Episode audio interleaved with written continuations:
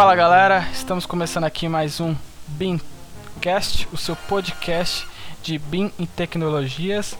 Hoje aqui comigo, Perdigas. E aí, Perdigas, tudo bem? Beleza. Marlinho, como que você tá? Tudo jóia, tudo certo. Digão, você tá paz? Tudo bem, fi. Opa! Hoje vamos falar sobre o BIM no mundo, no Brasil e alguns cases de sucesso, projetos que implementaram o BIM é, e obtiveram um bom resultado na, na sua interação, execução, projeto e análise de compatibilidades, entre outras coisas. É, vamos começar pelo BIM no mundo hoje, né? Acho que vai ser bem bacana. Perdigas, na Ásia, como que é o BIM? Se tratando de Ásia, eu vou falar aqui um pouco de Ásia e, e Pacífico, tá? É, a gente tem como o mercado que mais cresce em BIM no mundo. né? A gente tem algum, alguns estudos aí que falam que o BIM tem crescido na, na taxa de mais ou menos de 13 a 15% ao ano, né, de 2015 até 2020. Né? Então é um mercado que tem crescido bastante aí. Né? A gente tem como referência Singapura. Né? Singapura é a cidade da, da, da tecnologia e, e ela implementa desde 2013 é, todos os, os projetos que, que são feitos na, na, na, cidade de Singapura, acima de 20 mil metros quadrados, eles exigiam o, o BIM. E a partir de 2015, todos os projetos acima de 5 mil metros quadrados era exigido que fosse feito com a tecnologia BIM. Né? Então a implementação do BIM em Singapura vem superando todas as, as recomendações e expectativas do mundo e está sendo um exemplo em escala global aí, né? É, ainda na, na Ásia, a gente tem a Coreia do Sul, que é um forte mercado também. Né? Seis a cada dez arquitetos e engenheiros estão usando o BIM. Né? E a implementação do BIM no, no país, ali no, nos últimos seis anos, é comparável com América do Norte, Europa. Então tem crescido muito nesses últimos anos aí. E desde 2016, é, a Coreia do Sul exige que todos os projetos acima de 50 milhões de dólares utilizem a tecnologia BIM também. É, teve até o, o Ministério da, da, Terra, Transporte e Assuntos Marítimos. Curioso. publicou em 2000, é, é curioso, né? Esse, esse ministério. É, em 2010, eles criaram um Guia Nacional de Arquitetura do BIM, né, que tem o objetivo de regulamentar o uso do BIM há na, mais na de uma década pública há mais de uma década. Né, então é tudo para regulamentar e ter um padrão de sistema BIM para todas as empresas que vão atuar ali na Coreia do Sul. Na China, a China ela não, não exige o uso do BIM diretamente nas empresas, né? mas ela tem as diretrizes nacionais, ela, ela fomenta esse, a, a, utilização, mas, mas ela não exige que sejam utilizados o BIM na, na, nas suas obras. E partindo para o Pacífico, a gente tem a Austrália como, como um exemplo. Né? Ela tem uma, uma iniciativa governamental né? e todos os projetos de, de BIM são necessários desde 2016. Ah, então dá para dizer que na Oceania a Austrália foi a, a principal a iniciar seus projetos em BIM ali em 2016? Sim, na verdade, em 2011, né, ela tem, ela lançou um, um guia nacional do BIM, né, desde 2011, né, mas desde 2016 é, os projetos são, são exigidos que, que sejam feitos em tecnologia BIM. Perfeito, perfeito. Mais algum adendo aí da Ásia, Perdigas? Não, Ásia e Pacífico, é, o que mais a gente tem de referência aí são esses países, né? Singapura, Coreia do Sul, a China e a Austrália. É, melhores DH, economias bem sustentáveis, faz todo sentido. Digão, na Europa, como que o BIM está? É, a Europa é um grande mercado assim no BIM, né? Tipo, eles, a indústria né, da construção na Europa como um todo, assim, tem enfrentado uma mudança estrita né, para aumentar a produtividade, a eficiência, o valor da infraestrutura, a qualidade e até mesmo a sustentabilidade né, de suas obras, a fim de reduzir os custos, prazos, duplicações, né, evitar aquele retrabalho. É, tem três países que é, que é legal a gente citar aqui. É, o primeiro, que são referências, isso. Por exemplo, o Reino Unido. O Reino Unido é uma puta referência no, na Europa, tá? Ela lidera assim o cenário mundial com a sua estratégia top-down, né? A autoridade começa a cobrar dos estados mais baixos, né, vamos dizer assim, das pequenas empresas, até mesmo das grandes empresas a adotar essa metodologia BIM, né? Então o Reino Unido é um, é um forte candidato aí. Um terceiro candidato seria a Dinamarca. A Dinamarca foi onde se deu a origem né, do IFC, que é usado mundialmente. Né? E aí ela tem a sua. Ela se uniu né, a uma colaboração internacional que trabalha para promover né, essa circulação do IFC através da necessidade dos clientes né, de todo o software que suporta o aplicativo BIM. Né? E um outro país seria a Alemanha, né? A Alemanha sempre com a tecnologia mil, ela é, conduziu né, uma investigação de P&D, né, pesquisa e desenvolvimento, para verificar os potenciais, as barreiras né, desse, dessa situação, desse estudo do BIM né, pelo país. Até que em 2017 a Alemanha emitiu uma ordem na qual o sistema BIM seria obrigatório em projetos que excedam 100 milhões de euros. Então, foi bem legal da parte dela. Um pouco autoritário, mas às vezes tem que ser, né? Dessa forma. E aí, ainda voltando para o Reino Unido, tem algumas coisas que é bom destacar. Por exemplo, eles é, no Reino Unido, não só no Reino Unido, né? Acho que na, na América também, na América do Norte, especificamente Estados Unidos, eles usam um nível de maturidade, o GSL, né, que são os níveis. E aí é um método, é segue o um modelo de Bill Richards. E é um nível de maturidade do BIM, onde vai do 0 até o 3. O 0 é somente aquele CAD, né? Plantas, é toda a documentação em CAD, 2D. O nível 1 começa a ser um 2D, 3D, sabe? começa a pegar. E aí vem o nível 2, que vem o 4D, 5D, 6D, 7D, que são a parte de documentação que a gente citou no podcast passado, né, lá no primeiro podcast. E também os e também o último nível, que é o nível 3, que é o gerenciamento completo do, do ciclo de vida do empreendimento, né? Que vai do 2D até o 7D, e a gente viu lá no Beamcast passado que vai até o 10D, né? Isso aí. E, é, e assim, aí lá no Reino Unido eles usam um, um é, eles fazem referência para uso de ativo, que é o COBI. O COBI é tipo uma plataforma que você pode usar, por exemplo, no Revit, que você integra todos os documentos em uma, em uma planilha só. Então, ao invés de ter vários documentos vindo da arquitetura, da estrutura, da hidráulica, da elétrica, né?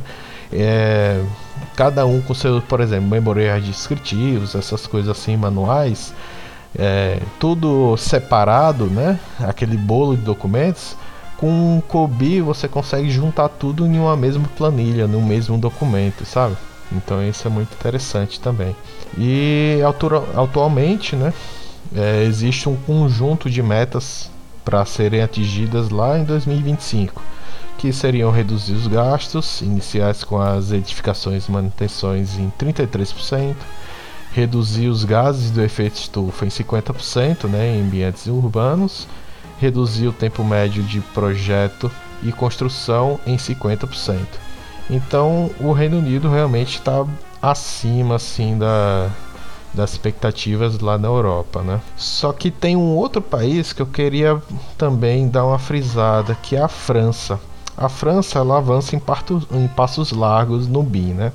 Ela, ela fez uma pesquisa em 2010 que mostrou que 40% dos arquitetos, 29% das empreiteiras e 40%, 44% dos engenheiros já usavam um BIM em sua área de atuação.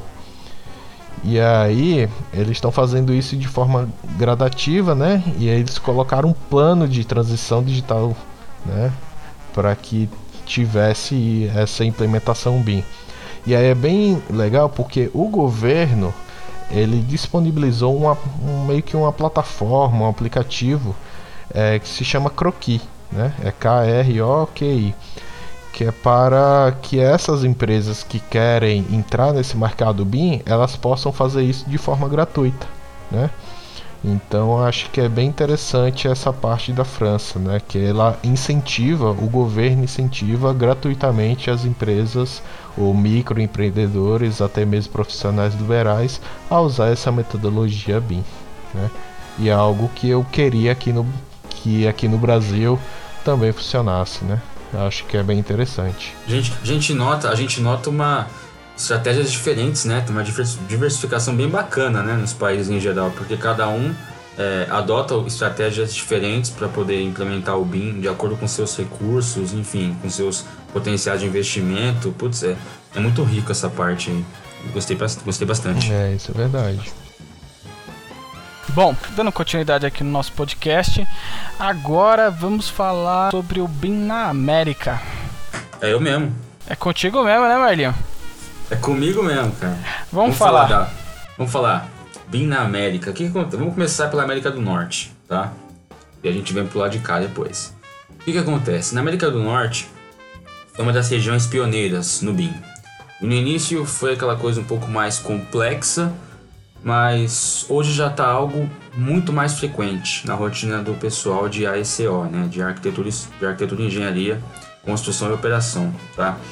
Para você ter uma ideia da importância que teve a América do Norte, os Estados Unidos e o Canadá no, no mercado de BIM mundial, até 2015, esse mercado representava 30% do todo o mercado mundial, ou seja, 30% de tudo que era feito no mundo de BIM era feito na América do Norte, cara. Isso, claro que hoje, com a expansão do BIM nas demais regiões, é, não é tão expressivo assim, mas é um mercado que mantém seu crescimento com bastante investimento, iniciativa privada e pública.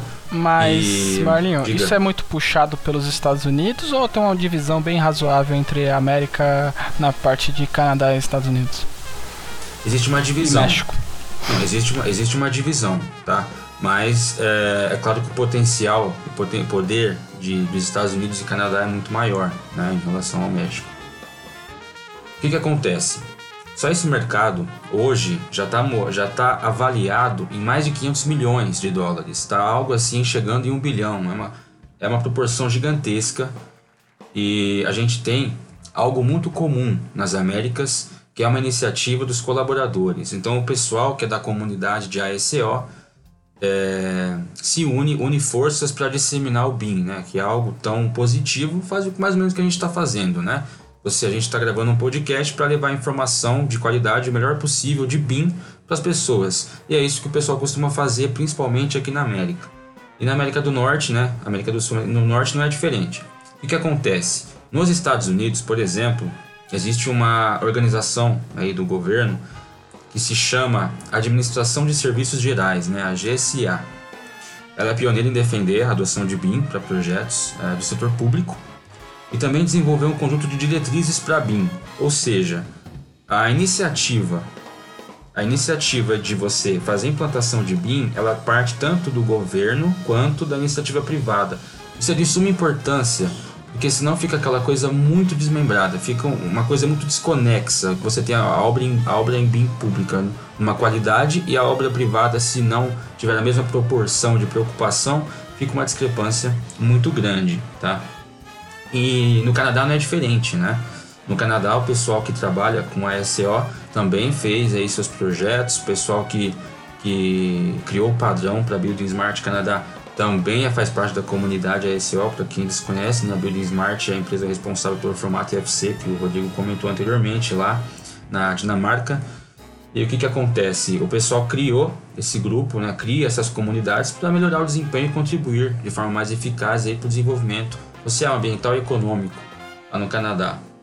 Como a gente, a gente comentou, né? A sexta dimensão do BIM, né? Os âmbitos social, social, ambiental e econômico, sempre presentes na vida de quem trabalha com BIM. Então, e na América do Norte tem essa característica marcante e na América do Sul não é diferente, tá? Aqui na América do Sul é claro que os passos não são tão largos, Nós, por exemplo, no Brasil ainda estamos caminhando para chegar numa, numa frequência como é feita em outras regiões. Aqui na América do Sul é o Chile que lidera a evolução de BIM no continente, porém é, isso se deu muito pelo início, eles buscaram avançar consideravelmente no início da implantação do conceito no país. Tá? É, desde 2015 e 2016 eles já buscaram, é, já buscaram fazer com que o BIM fosse um dos pilares para desenvolver a construção do país, investir em indústria 4.0 e tal. Estavam buscando aí, de fato, liderar as ações. Também tem as, as organizações, por exemplo, o Chile BIM foi criado lá, uma organização para ser responsável pelo desenvolvimento dos padrões BIM no Chile, né, uma organização governamental. Em outros países daqui, como Colômbia, Peru, Bolívia, Uruguai, Argentina, Paraguai, é, fazem parte de um grupo também com a mesma iniciativa, com vários workshops, reuniões e tal, fazem um grupo com os profissionais da, da área de ASO, tá? Para alimentar o comércio, a implantação do conceito, distribuição das empresas de software, de implantação, de assessoria, enfim, para poder fortalecer esse, esse mercado, tá? E no Brasil também não é diferente. Nós tivemos aqui, nós estamos vivendo esse marco histórico, né? Esse essa, essa era de implantação de BIM no Brasil. Isso é, vem sido alimentado com um pouco mais de força, inclusive pelo governo nos últimos anos. Temos aí nossos comitês, o Comitê Estratégico para a Implementação de BIM, temos o Grupo de Suporte Técnico, temos as CBIMs, que são as Câmaras Brasileiras de BIM também, que estão se institucionalizando nos diversos estados brasileiros.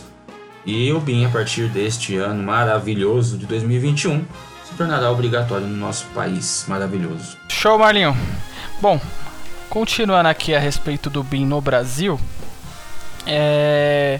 os primeiros projetos, a primeira, o primeiro momento ali que, que se trabalhou com o BIM no Brasil, em meados de 2004, para determinados projetos bem específicos e de grande porte, grande valor, é, de investimento, foi iniciado já o processo de BIM nesses projetos. Eram projetos de grandes dimensões e bem específicos. Porém, era uma coisa bem, bem imatura ainda. Era um projeto que só grandes construtoras se envolviam por causa do alto, alto custo inicial e principalmente, né, quando algo não está propagado, tudo que lhe envolve custa caro. Então, um profissional da área custa caro, as licenças dos softwares custam caro e o conhecimento é difícil de se encontrar. Então, profissionais da área eram profissionais muito raros. Com a disseminação avançada do BIM no Brasil, entramos na segunda década deste século com alguns órgãos públicos exigindo que projetos fossem feitos em BIM. Então, por exemplo, o DENIT exigiu que nas suas licitações fossem considerados que os projetos tinham que ser feitos em BIM, entre outros órgãos. Então a partir daí começou a ser mais exigido que, que, que o mercado desse a direção para os seus projetos em BIM. Projetos de média e grande dimensão começaram a ser feitos todos em BIM. E alguns jogos, do, por exemplo, do Denit se tornou é, obrigatório o uso dele. Só que aí o Brasil precisava de uma lei, precisava de um comitê, precisava de um órgão que pudesse organizar isso e estruturar como que tinha que ser a implementação do BIM no Brasil. E aí chegamos em 2017, quando o governo federal criou o CEBIM, Comitê Estratégico de Implementação Build Information Model. É, nove ministérios é, do governo federal tinham essa participação junto a esse comitê que era o Ministério de Indústria, Comércio Exterior e Serviço, Casa Civil, Defesa, Planejamento, Desenvolvimento e Gestão, Ciência, Tecnologia, Inovações e Comunicações, Cidades, Secretaria-Geral, Transportes, Portos e Aviação Civil e até o Ministério da Saúde. Apoiado junto a isso, foi criado um grupo de apoio técnico para poder é, auxiliar nesse processo de regulamentação, normalização, infraestrutura tecnológica, plataforma BIM, compras governamentais, capacitação de recursos humanos e também a parte de comunicação. No mesmo ano de 2017, também foi implementado e, foi publicada a ABNT, a norma técnica NBR 15965 é, titulada como Sistema de Classificação das Informações de Construção. Em 2018, entramos na parte de estratégia BIM-BR. alguns países da América Latina, como Argentina, Chile, Colômbia, Costa Rica, México, Peru, Uruguai e o Brasil, começaram a se organizar em encontros dedicados à metodologia BIM. Essa estratégia BIM é bem interessante porque ela trata algumas premissas e ela, se, é, ela foi é, iniciada a partir de um decreto de, com, intitulado número de 9.377, o CEIS BIM, que traz a Estratégia Nacional de Disseminação do BIM, visando essa promoção de um ambiente adequado à disseminação e implementação do BIM em todo o Brasil. Elias, Essa estratégia. Fala. É, só uma coisa é, que até o Marlinho falou, né? Que cada país adota uma estratégia diferente, né?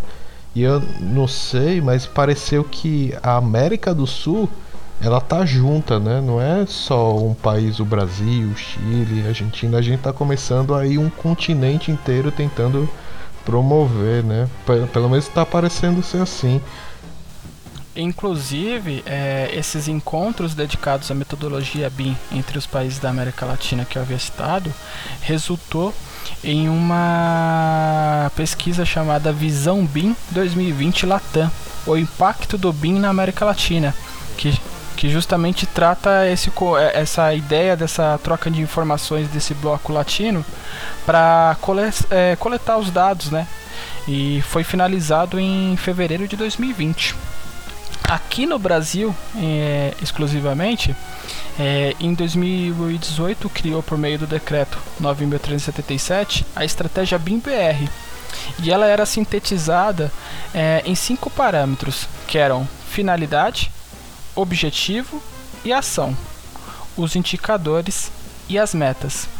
E eles tinham por, por objetivo é, que esse comitê, é, que, que esse comitê chamado CGBIM é, fosse o responsável por implementar a estratégia e gerenciar suas ações e desempenho, sempre monitorando como que estava sendo o progresso, verificando se estão sendo cumpridas as metas e, quando necessário, promovia a iniciativa de algum tipo de correção ou aprimoramento para que aquilo fosse feito da melhor forma possível.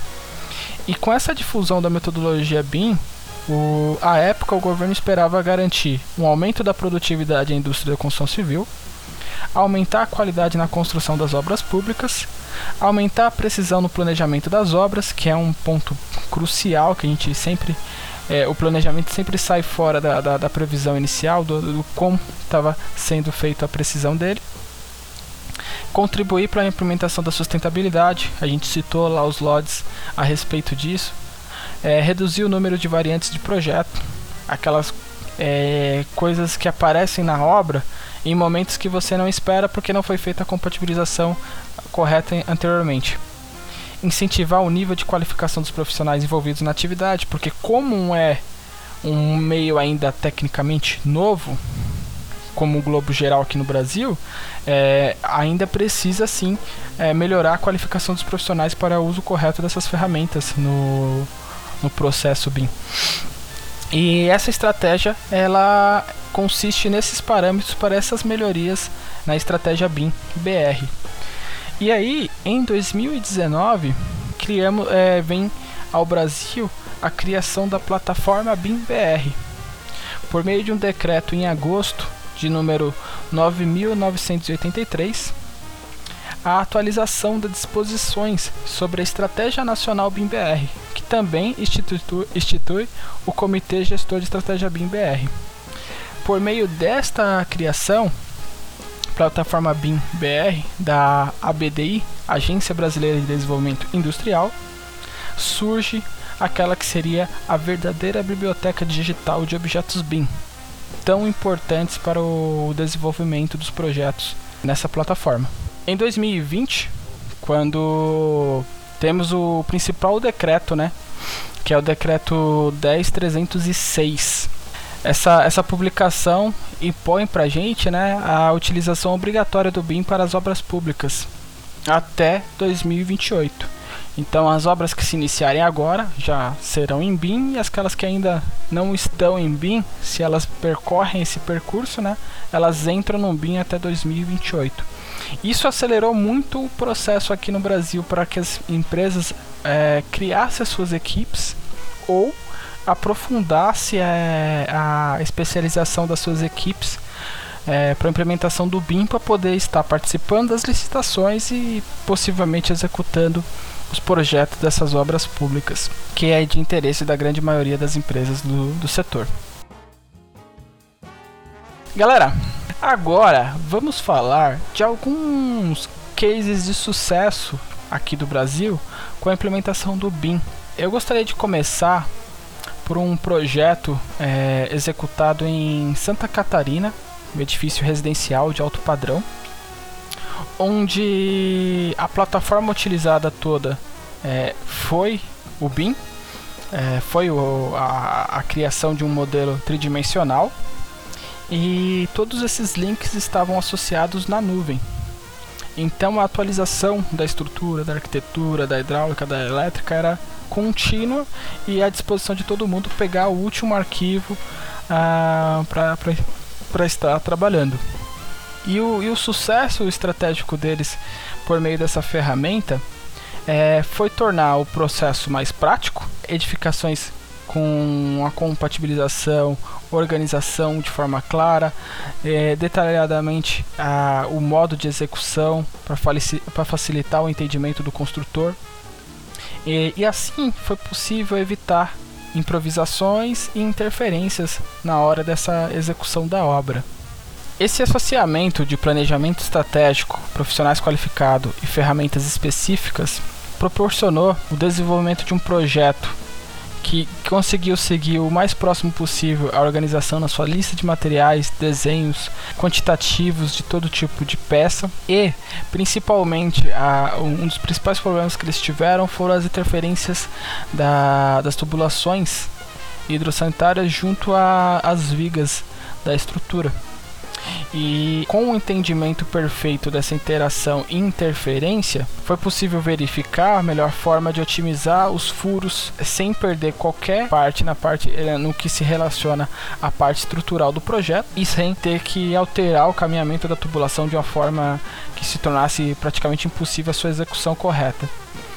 Então eles conseguiram é, facilitar muito o processo de interação da estrutura no que a gente chama de markup e também a compatibilização entre a parte de, de hidrossanitária com a parte elétrica, que também é onde gera muitos conflitos de compatibilização. E essa interação num projeto tão grande, com mais de 23 mil metros quadrados, é, com mais de 500 pranchas, se tornou um, um case de sucesso para essa empresa visto o, o desenvolvimento do projeto, o acompanhamento do ciclo de vida dele, as etapas acontecendo conforme o cronograma e vendo isso tridimensionalmente sendo executado, foi uma, uma grande aprendizado para essa empresa, um sucesso para sua construção e entendimento do, do BIM. Esse foi um case bem interessante. Ah, que bom.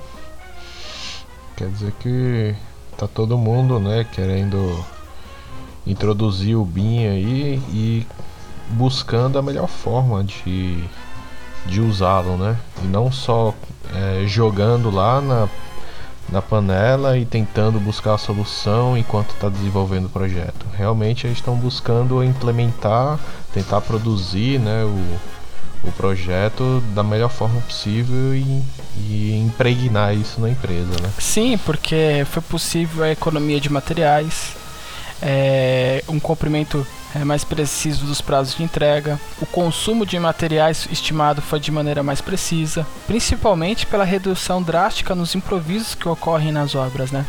Então, o que, que acontece? A gente teve um dimensionamento é, e detalhamento das vigas de forma correta, prevendo já que ocorresse o furo e uma execução que concebesse uma viga com armadura específica, respeitando aquele espaço para passagem, é, sem perder qualquer tipo de resistência como um todo na peça.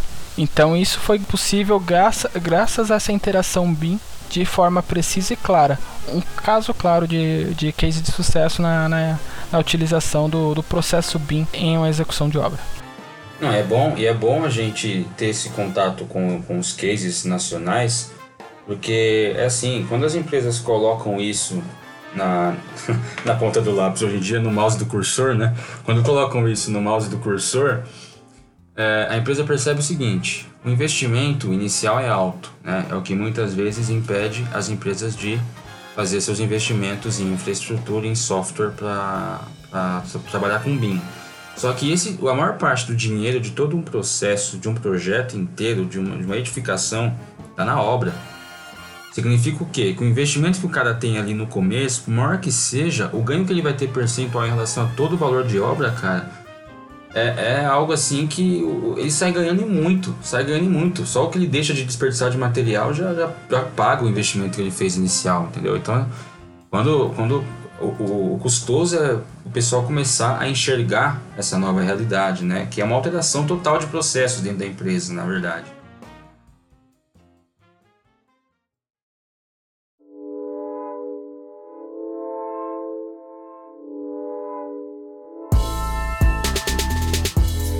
Bom, galera, então com, com esse case aqui, é, encerra aqui o nosso podcast de hoje, o nosso terceiro podcast gostaria de pedir a todos que sigam a gente lá nas redes sociais, Instagram, eh, Facebook e tudo mais.